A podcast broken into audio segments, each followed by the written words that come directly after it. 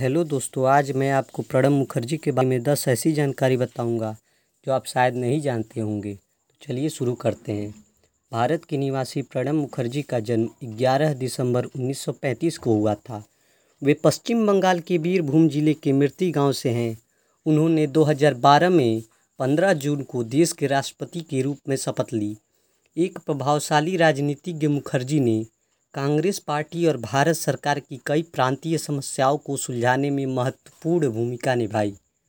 तो चलिए उनकी दस जानकारी के विषय में जानते हैं। नंबर एक, बहुत से लोग नहीं जानते हैं कि एक राजनयिक होने के अलावा मुखर्जी कभी प्रोफेसर थे। उन्होंने उन्नीस में दक्षिण चौबीस परगना पश्चिम बंगाल के विद्यानगर कॉलेज में राजनीति विज्ञान पढ़ाया। नंबर दो, उन्होंने एक स्थानीय बंगाली अखबार के साथ पत्रकार के रूप में भी काम किया था, जिसका नाम देसर डाक था। नंबर तीन, मुखर्जी को उन्नीस सौ उनहत्तर में तत्कालीन प्रधानमंत्री इंदिरा गांधी ने राजनीति में पेश किया। उन्होंने उन्हें राज्यसभा में सदस्य बनने के लिए निर्देशित किया। नंबर चार, राष्ट्रपति को एक अनिवार्य कार्यसाल के रूप में जाना जाता है। उनकी बेटी शर्मिष्ठा के अनुसार वह दिन में लगभग अट्ठारह घंटे काम करते और दुर्गा पूजा के दौरान अपने गृह नगर मृत्यु की यात्रा को छोड़कर शायद ही कोई पत्ते लेती हैं।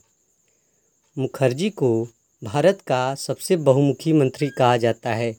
वह चार प्रमुख मंत्रालयों, रक्षा, वाणिज्य, विदेशी और वित्त को संभालने वाले एकमात्र मंत्री हैं। नंबर छः उन्नीस सौ चौरासी में मुखर्जी को यूरोमनी पत्रिका द्वारा विश्व में सर्वश्रेष्ठ वित्त मंत्री चुना गया था। वह सात बजट पेश करने वाले एकमात्र वित्त मंत्री हैं। नंबर सात, इंदिरा गांधी के निधन के बाद मुखर्जी ने कांग्रेस छोड़ दी और अपनी राजनीति पार्टी, राष्ट्रीय समाजवादी पार्टी बनाई। नंबर आठ, उन्हें पिछले चालीस वर्षों से एक डायरी रखने के लिए कहा जाता है।